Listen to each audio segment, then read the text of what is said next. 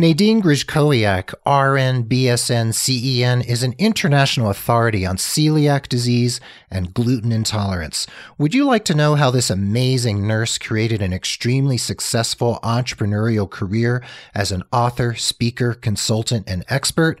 Let's dig into an awesome interview with Nadine right here on episode 193 of The Nurse Keith Show.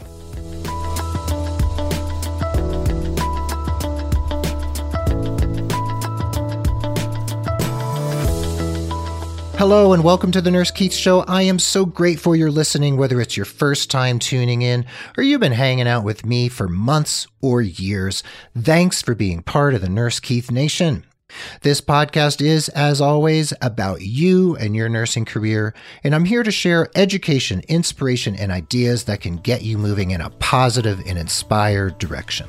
Meanwhile, if you want to see the show notes for this episode, you can follow along at nursekeith.com episode 193.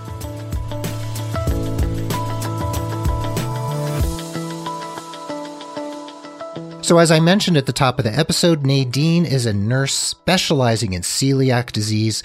She's an expert consultant, speaker, author, podcaster, and research enthusiast. After 15 years of nursing experience in emergency, trauma, and critical care, Nadine founded three successful independent nurse owned operated businesses RN On Call Incorporated, the Gluten Free RN, and Celiac Nurse Consulting that was founded in February 2007. She's delivered numerous lectures and seminars internationally, consults with individuals and families, has written DoughNation, a nurse's memoir of celiac disease from misdiagnosis to food and health activism, and she leads international gluten free and paleo travel groups. We're going to talk about that. Nadine enjoys spending time with her family, friends, knitting, hiking, mountain climbing, reading, cooking, and eating excellent meals, and traveling all over the world. Nadine Grzeskowiak, my dear friend, welcome to the Nurse Keith Show. Thank you, Keith. It's exciting to be here. Oh, it's so nice to have you here. And you know, Nadine, you and I have known each other quite some time now, and you've been on mm-hmm. several of my other podcasts over the years, RNFM Radio, you know, and you do amazing work in the world.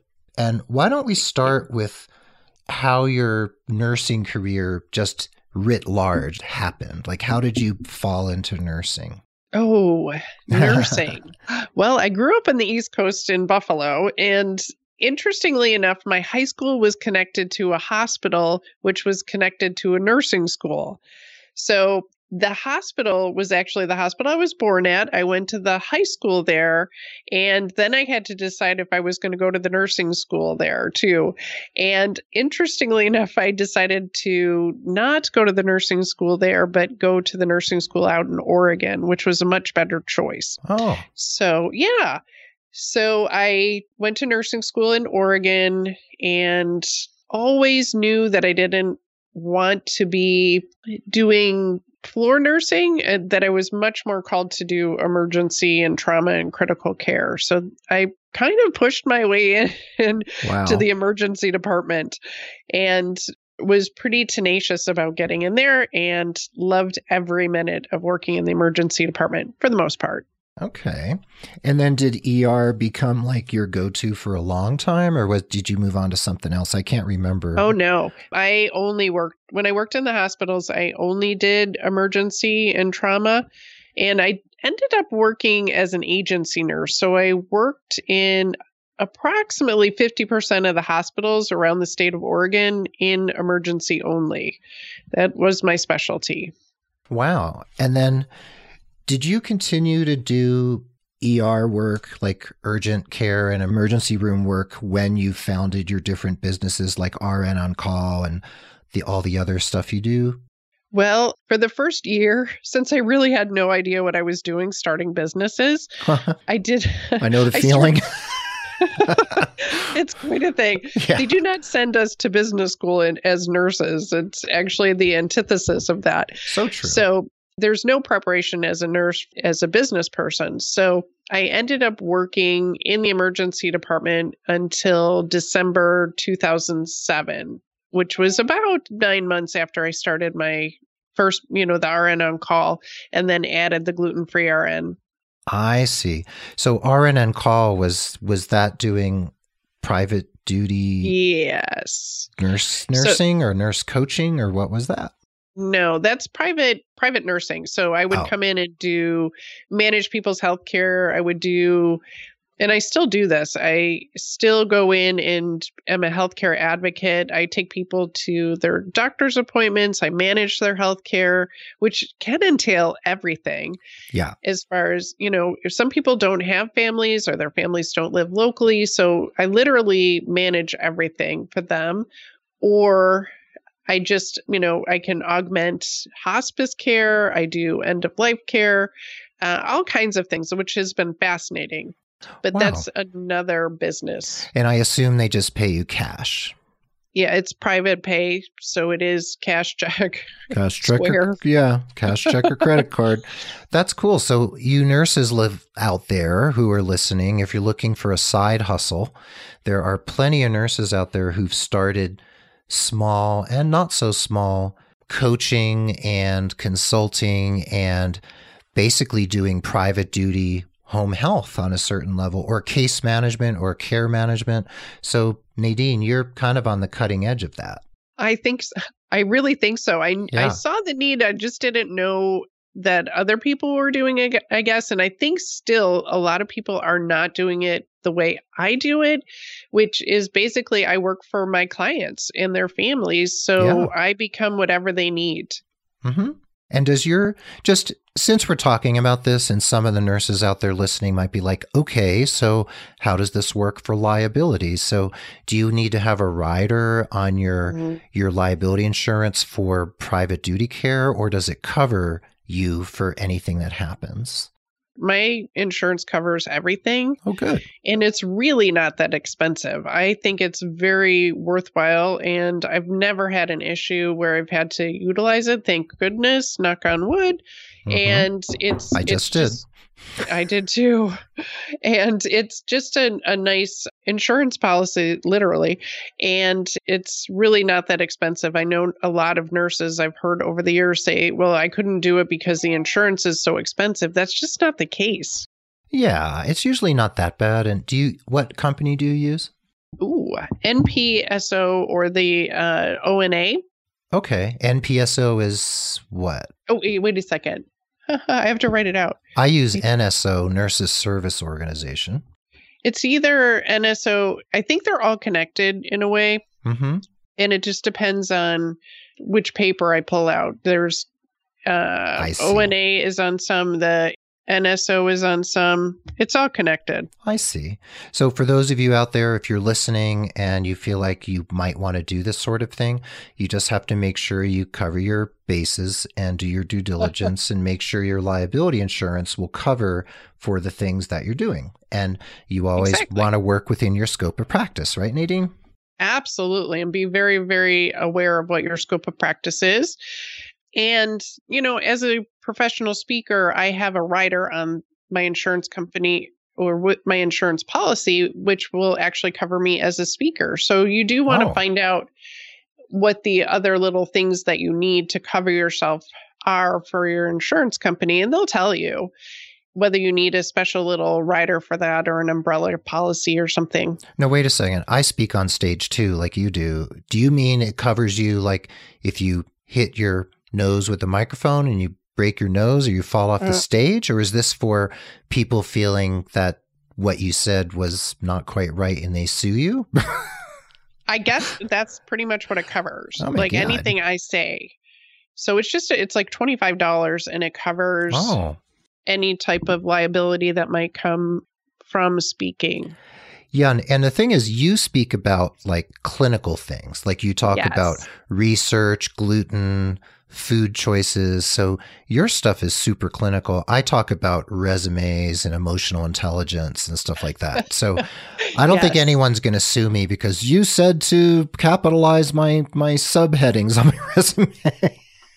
And I'm going to sue you, but you never know, right? But for you, you're talking about like stuff that's going to directly in, impact somebody's health, right? Yeah. Well, hopefully generally, and I don't. Yeah, I. You know, I do consultations to individuals and family consultations, so it covers all of that. but I, you know, I could potentially say something that makes somebody angry Mhm. or that, you know, if somebody feels a different way about the nutritional advice I'm giving people, especially dietitians, um, yeah. get a little I don't I want to say like territorial sometimes about nurses talking about uh, nutritional issues. So, you know, Mhm. there's always a potential, I guess, of something happening with what I say, which is fine. Issue, yeah. So speaking of gluten, let's dive Yes. into the world of wheat and gluten.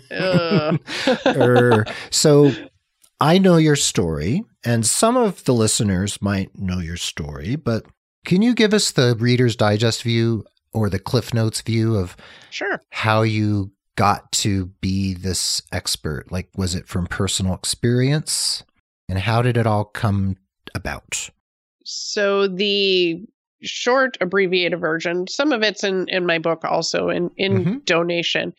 But basically I ended up with pneumonia in January two, 2003 and I worked in the emergency department and I thought I was super healthy and that I could eat anything and I had iron intestines and you know, I'm from Buffalo so um and I'm Polish so everything is pretty good, right? Well, that pneumonia actually kicked me into my body failing over the next four years. So I ended up with multi system organ failure, and nobody knew what was wrong with me. And I saw multiple doctors and lots of testing and all those very unpleasant things, especially when you're a nurse. Mm. And in October 2006, I just had sinus surgery, which I didn't need at the time, and it didn't make me better. But I also got diagnosed quite by accident with celiac disease and dermatitis herpetiformis by a dermatologist.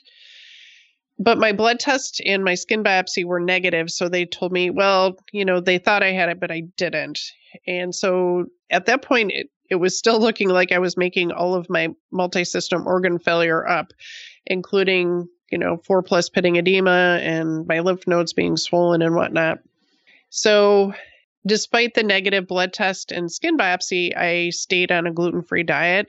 And within four months of being on a gluten free diet, I was so much better that I.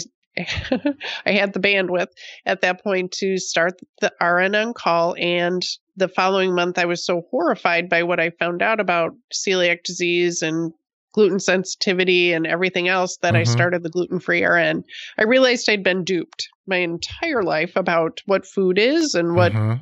you know, the potential for damage, bodily damage from certain foods to certain people. And it, it, you know, even though my doctor said that it was incredibly rare and she'd never diagnosed it before, um, I found out it's not rare, and people just were not getting diagnosed with it. They were getting diagnosed with many, many, many other things. hmm Right. So we can go deep into this. And I'm looking at your book now. It's right here on my desk. Uh, DoughNation, D O U G H, DoughNation, Yes. a nurse's memoir of celiac disease from misdiagnosis to food and health activism. It's signed by the author. So Yay. awesome. And it was published in 2015. And I know you have another book you're working on. Yes. But this, I'll just tell the people listening that this is an awesome book. It gives you a lot of actually quite detailed medical and health related information. It's not just your story, though the story's there and the science is there and kind of like the political, not like yes. not political parties, but I mean the political aspects of this whole gluten thing within the healthcare system writ large. So some people might listen to this and say, well, this whole gluten thing's just a fad, just like low fat diets and just like, um, you know, counting your carbs and all that kind of stuff. So what would you say to people who say, ah, this gluten thing is just a fad? well, I, I would say a number of things. Okay. I Say, would say another. say a few things, read my book. Nadine.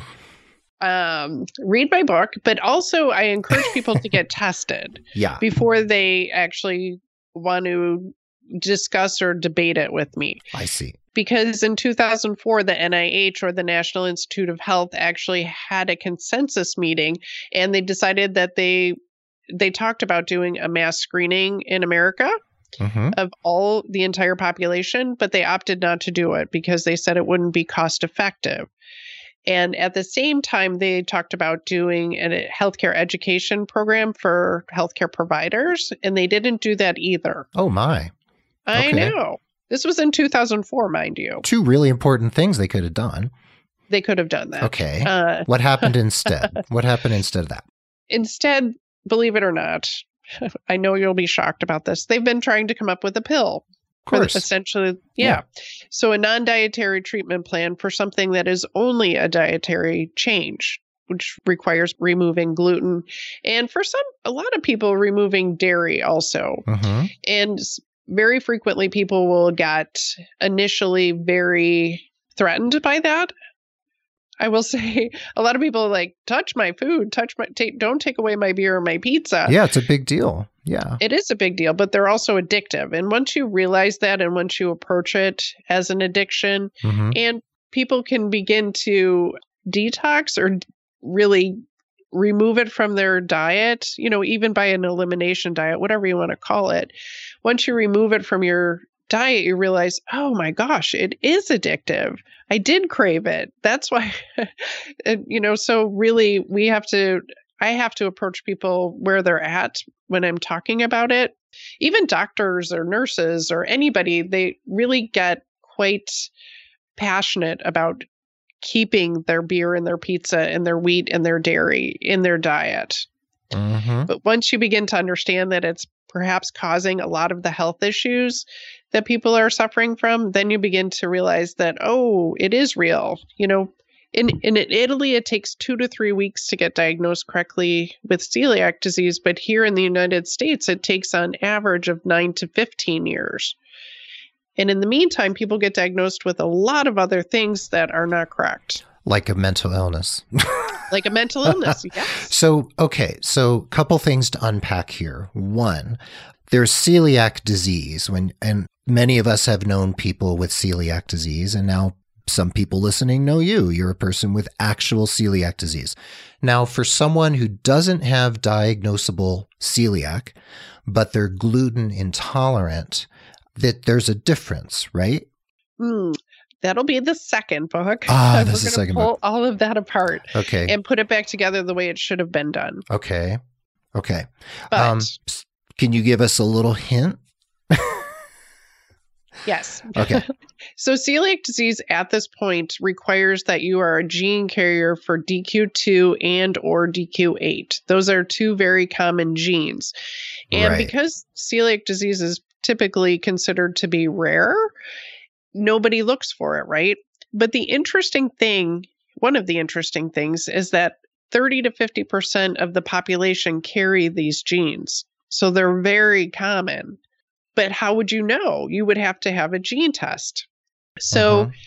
the celiac disease and non-celiac disease, non-celiac gluten sensitivity are pretty much the defining factor is whether you carry those genes or not and also whether you have a biopsy or not. I A see. lot of people do not have a biopsy to prove they have celiac disease, which as far as I'm concerned is okay. Mhm. I have never had a biopsy confirmed celiac test, which is fine. I Mhm. am also I also know that I'm a DQ 2.5 gene carrier, which pretty much guarantees that I'm going to have celiac disease because I got those genes from each parent. I see. Nice of them to share. I mean, you know, I know. man, thanks, parents. Well, that's a it's okay. It's it, I wish I would have known or wish they would have known. Yeah. But, you know, I guess that's not a possibility. So we do have to just move forward with our information. right. Okay. All right. So there's more to unpack here. And I know the second book is what's the name of the Oh. new book? What's it going to be We called? didn't actually have a name for it yet. Ah, the mystery book about celiac and gluten. So coming to you when in 2020? yep. That is that is most likely um, late 2019 or early 2020. All right. And then I'll probably just have you back on the show and we'll just dig into that book. Ooh, Uh, that'll be a good yeah, one. when that comes out. So, what we're going to do now is take a pause for the cause and just have a little brief break. When we come back from the break, I want to dig into a little bit about Italy because you've done some consulting and speaking there. And I want to know what's going on with celiac and gluten in Italy. And then speaking of Italy, I also want to talk about and tell listeners about the ways that you take people on gluten free and paleo travel trips around the world to really beautiful places. So we will be Great. right back after the break and have a little bit more for you of Nadine Grzeskowiak, the gluten free RN. Woohoo!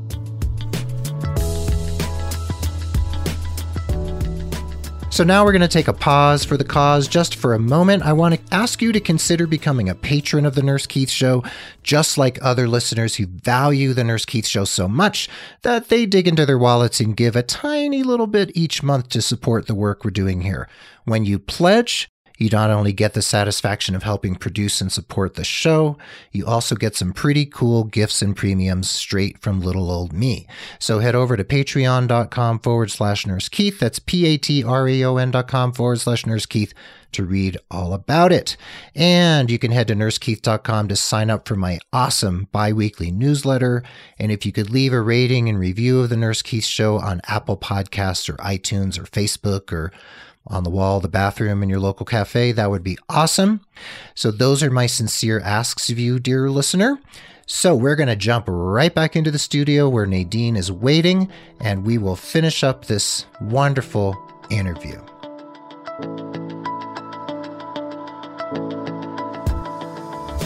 So, Nadine, we are back, and Yay. let's travel around the world. And, well, not literally yet. I know you and your boyfriend do all the time. But let's travel over to Italy. What is going on in Italy about celiac and gluten? Can you give us a clue on what's what they're up to over there? Sure. There are a lot of great research articles that come out of Italy.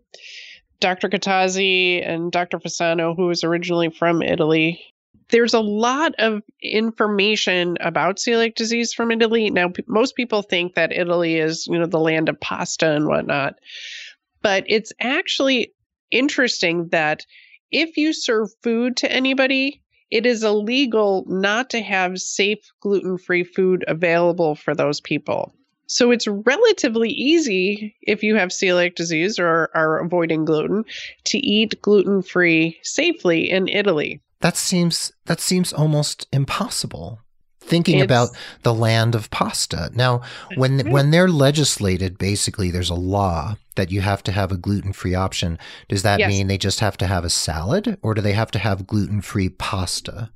That's a good question. I believe they have to have something that is completely safe, and most places that I am aware of have safe gluten free pasta, gluten free pasta, and other options such as bread and whatnot. Now, wow. you know, the quality of things change, I'm sure, as far as is it tasty or is it is it close to the pasta that people are mm-hmm. used to and everybody that I know that has traveled to Italy has had a very easy time eating gluten free. Wow. It seems like the worst place to go if you're gluten intolerant. Well, but but actually it's not. Places. Actually it's no. not. And I mean I made gosh, I made brown rice pasta with tofu and kale chips just last night.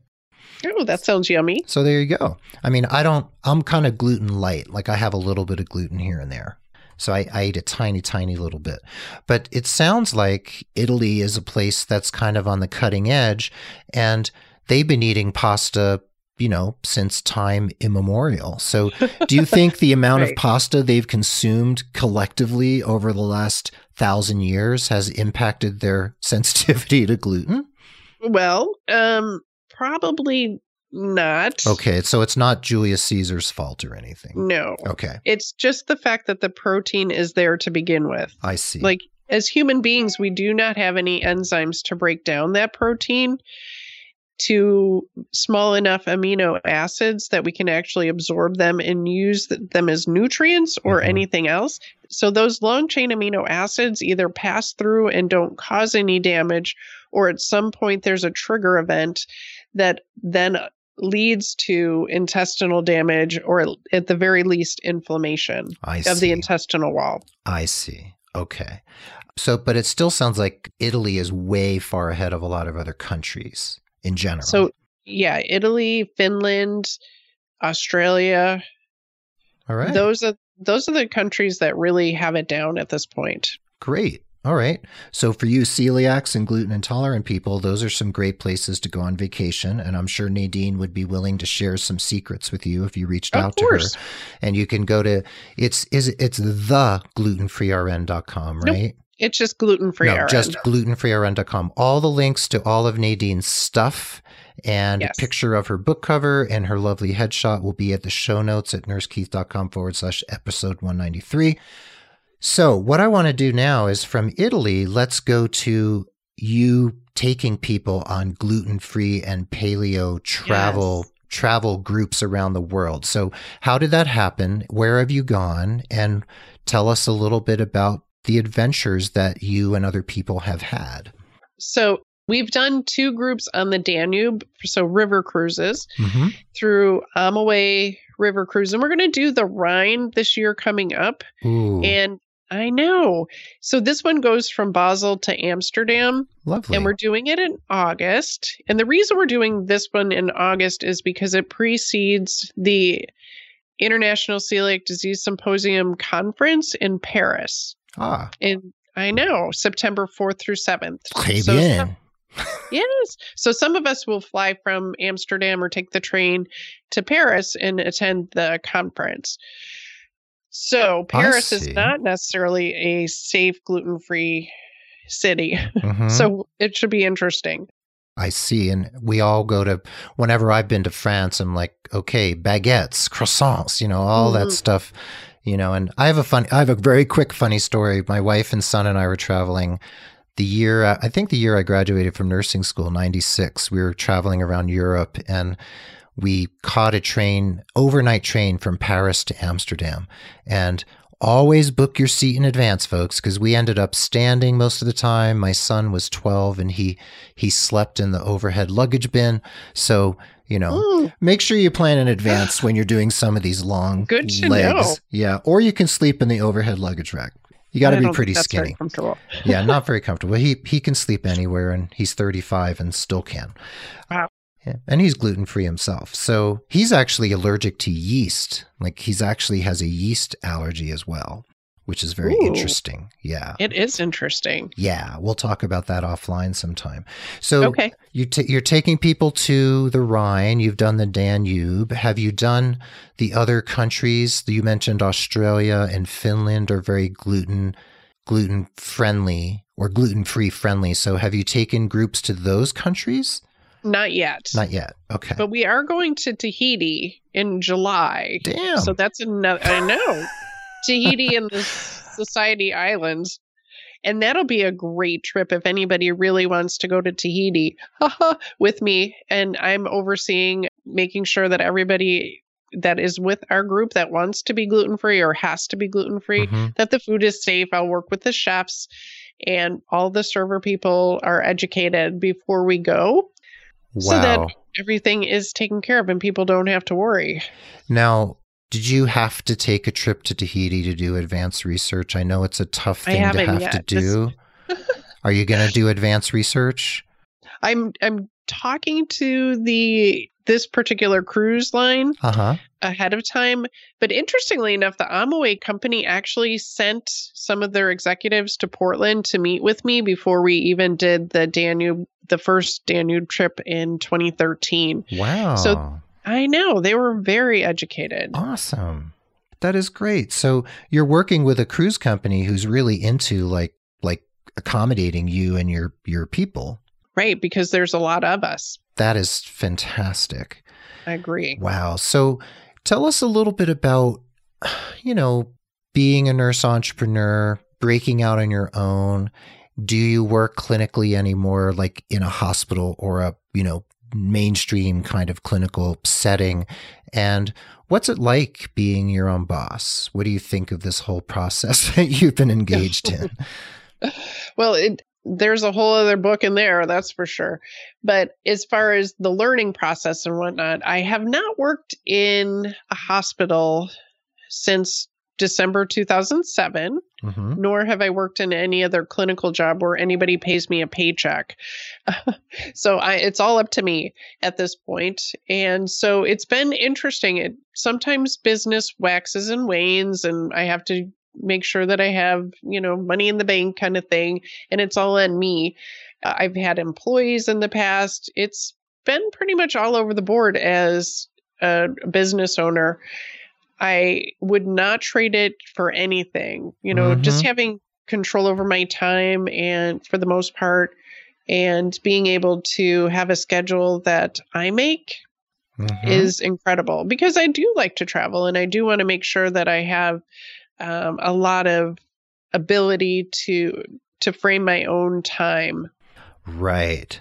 That's what I enjoy about being an entrepreneur. I've been not working clinically at all for it's only been two years and several months. So you've been doing it much longer than me, 12 years. But having, I call myself a pajamapreneur because almost everything I do, I can do in my pajamas sitting here in my house. Um, Okay. Unless I go out to speak at a conference, like I'm going to Atlanta in May, and um, I don't wear pajamas when I speak on stage, though I could okay, be. good. I could be wearing them now. You just you just don't know. So, That's true. um, but I love being a pajamapreneur, and I'm sure some of what you do could be done in your pajamas because you work at home a fair amount, right? Writing and the stuff you do at home. right. Yeah, I try always to get dressed though. I do. that's nice. Makes I you try feel to get ready for my day. makes you feel more alive. I know Kevin Ross from RNFM. He used to say he he just has to get dressed and shower and feel like he's at work, you know. And I'm I'm cool, just like rolling out of mm-hmm. bed, you know, eating breakfast, brushing my teeth, and working without changing. my That's pretty good. I like that. Yeah, and if I have a not a bad call, a Zoom call or something, I can put on a nice shirt. But anyway, we digress. Intellectual digress. So, a question I have for you then is in the health coaching world and where nurses are making quite a splash and entering into health coaching, either through the International Nurse Coaching Association, which I recommend, or any other training that can get you, you know, to be a certified coach, though certification is not regulated or necessary. The word out there on the street is that if you are a nurse consultant or coach or whatever, that the word is that you can only coach people who live in the state where you live and work and are licensed or in other states where you also hold a license. So, what would you say to people who have that fear? It's like, oh God, I can't work across state lines consulting with people because that goes against my licensing and the whole, you know, this whole idea of not going beyond your scope of practice into another state where the nurse practice act is different. So what do you what do you think about that whole paradigm which definitely needs to change? Yes, it does need to change. We don't live in the horse and buggy days anymore. And of course, I want people to practice it within their scope of practice, you know, according to the rules of their their state. But that all needs to change dramatically because it just doesn't work anymore. It's it's we're all connected. Yeah, and So how can you run a business from your home as a coach and only work with people who live in your state? I mean, that's such a limited audience. Right. And your and our audiences are pretty much worldwide at this point and our you know the people that want to connect with us are worldwide. hmm Especially when you you know like you and I have podcasts and we reach nurses and other people, you know, the general public internationally. I have people that listen in Russia. Me too. Yeah, China, So- Russia, I know. Egypt. Yeah. Why they're listening, I have no idea why they're listening to me, South but Africa. you know. so, what do you think of this whole idea that that you can't give anyone any health advice whatsoever if they don't live in the state where you're licensed? That's ridiculous. Right. Number one, it's it's just it doesn't make any sense. No. No, it doesn't. Yeah, so there there is an issue here. Obviously, you work, you just do what you do. And I know other nurse coaches who also coach people across state lines and they're like, "Well, I'm doing what I do. I document the crap out of it, and that's what I do." So, I haven't heard of anyone getting in trouble with any body of any kind saying this is not okay, we're going to take you to court or put you in jail. Who knows? I mean, we'll see how that happens, but it's a it's a thing. This is definitely a thing right now, and none of us are terribly happy about it. Right. I and I know this is very frequently a topic of conversation.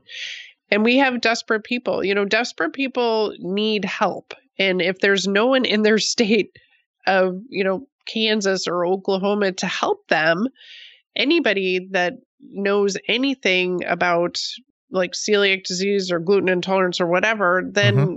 they have to reach out Right. And they can read books and stuff, but sometimes you need to speak to an expert like you. And right. I, know, I know you're not casting aspersions on Kansas and Oklahoma. They're wonderful no, places.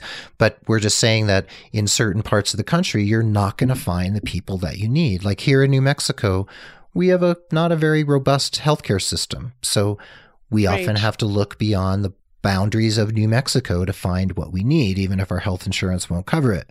So, and that's just New Mexico because it's a little backwards in certain ways. And I only said Kansas and Oklahoma because that's where most recently I've heard from people. Interesting. I know. Wow. So, so, so we need to reach people where they are. And exactly. H- how do you reach people? Like uh, you've had a podcast which has been on hold for a little while. I know it's going to come back again. Um, mm-hmm. How else do people find you, and where are you located? Like what? where do they interact with you? Well, on Instagram and Facebook and Twitter. And also that podcast, even though I haven't recorded anything since July, people mm-hmm. have continued to find that podcast and listen to it repeatedly. And that's the interesting thing about that podcast is that once people go through and they listen to all 73 episodes of it or mm-hmm. 74, they go back and they listen to other ones because they like to either go back and look at the research along with listening to the podcast because I always include research articles or whatnot with it. Mm-hmm. Or they found something that, you know, they might have missed something. So anyway, people have found those podcasts to be extremely valuable. Absolutely. And it's a, it's a way that people find out about what I do. Yeah, like episode 74 was a nurse's story of celiac disease yes. from 1953. Then you have yes. you have episode 72 African Americans and celiac disease.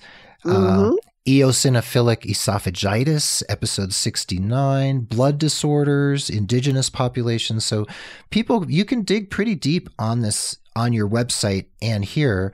And I also want to say that when you go to the glutenfreern.com, you can read all about the Tahiti and Society Islands trip, which is, starts July 20th, 2019. You can read about the Rhine River with the Gluten Free RN in August 2019. So you're going to be traveling a lot this summer. Yes. And, you know, there's paleo indulgence reviews here. There's a gluten free dog. there's, I well, mean, yep. There's some amazing stuff here, amazing resources. Yes, we're well. I you know, there's so much content. I have so much information on all these different topics. We even just talked about pets again this morning. You know how dogs are not supposed to eat grains. They don't get excited when they you know come across a wheat field and no. they're not trying to leap over the fences to get in dogs and cats are not meant to eat grains so when they go back to a more paleo diet guess what their skin clears up they get healthier they don't have hip issues and inflammation so you know but that's the number one question a vet will ask a person is what are you feeding your dog yeah absolutely and people do not get asked that question and or yeah. advised about what to eat. Right. The grain free food for pets is definitely on the rise. And my, yes. my cat has never had grains the whole time Yay. we've had him. And yeah, he doesn't even get poultry anymore because he has a little poultry allergy. But oh, you know, there's there's plenty out there, and you have to advocate for yourself, like you did. Correct. You almost died, so you kind of had to. And people find you at glutenfreern.com. You're on you're on LinkedIn, glutenfreern. Yes. Oh yes. Yeah. LinkedIn. Yeah, it's linkedin.com forward slash in forward slash glutenfreern. Then there's glutenfreern on Instagram and on Facebook and on Twitter. I'm looking at all Correct. all of these. You're now. right. So tons of stuff out there. And The new book is coming, and we'll talk about that another time when it's out or it's almost out. And people who want to chat with you just reach out to you. What uh-huh. what should they do if they they're like I just want to pick Nadine's brain or or ask her about something? How There's can they find emails. you? Nadine at glutenfreern.com is my email. And believe it or not, I have a lot of nurses that are coming across the same type of life situation where they find out they have celiac disease or you know gluten Ooh. isn't their friend and they want to start the same type of business or they are interested in finding out what else they can do as nurses to help people. A lot of nurses actually are finding that it's difficult to work in a hospital situation anymore because once you have that paradigm shift of what food is and what illness is and disease and prevention then it's hard to stay in the same framework of right. the traditional medical system. Exactly. exactly. So nurses do reach out to me and they, you know, I'm having a couple meetings with nurses here in my local area about what their options and opportunities are. And actually nurses across the country. There's some really I've had great conversations with many nurses in New York, Vermont, all over the United States about what what's possible. Wonderful. And you're in Oregon. Correct. Yeah, and you're in Eugene. I'm in Salem. My Salem, office that's is right. in Corvallis. Though. Right, Corvallis and Salem, right. And I know you were speaking at the Oregon Holistic Nurse Association conference Correct. at Breitenbush Hot Springs this year, right? Yeah, that was great. Yeah, I've been to that conference that. too. A lot of naked nurses sitting around in hot springs, which is really fun. very happy too. Yes. Yeah, very happy naked nurses. So it's yeah, that's a really fun conference. It's quite small and intimate. They're very sweet people at the OHNA. Uh, Oregon yes. Holistic Nurse Association, which is completely separate from the American Holistic Nurse Association. Yes. So you get around, you get around a I lot, do. and um, I always love seeing you. We saw each other at the NNBA this past fall, and that was lovely to see you. And we have to always find time to be together. And absolutely, you are just wonderful. And we're going to have you back on the Nurse Keith show. I'm just getting Thank started you. on these interviews. You're the second one after Renee Thompson. So we're going to be doing several interviews a month most I love months. Renee. Yeah. yeah. We all love Renee. There's nothing not to love about Renee Thompson and about Nadine Grzeskowiak. And about Keith. Oh, it's true. We all love each other. you say that to all your podcast hosts. Anyway. Um, no, I don't. That's yeah. not true. But the only thing is is if a nurse or a facility or anybody wants me to come speak, they just have to contact me because I do travel quite a bit. So if this is a topic that hospitals and clinics and doctors' offices should be exploring. And if they'd like me to come speak as a professional, as a celiac specialist, I'm more than happy to do that. Great. So it's Nadine at glutenfreern.com or just go to glutenfreern.com and to the contact page and fill out the contact there form. There you go. Nadine will exactly. get in touch. Well, Nadine, thank you so much. Thank and, you. Um, you are just wonderful, and we will definitely have you back. Thank you, Keith. Sure.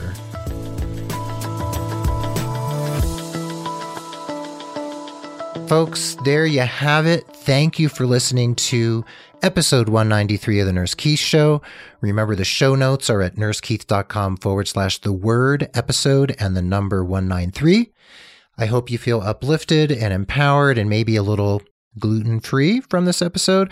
And I want you to take inspired action every day in the interest of your professional satisfaction and career development.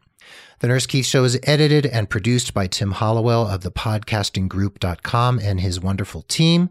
And social media and promotion are handled by the equally wonderful Mark Cappy Speeson. Stay positive, care for yourself and others, take inspired action in the interest of your life and career, and tune in again as we explore how to take your life and nursing career to the next level. Be well, dig deep, seek joy, and keep in touch. And Adios till next time from beautiful Santa Fe, New Mexico.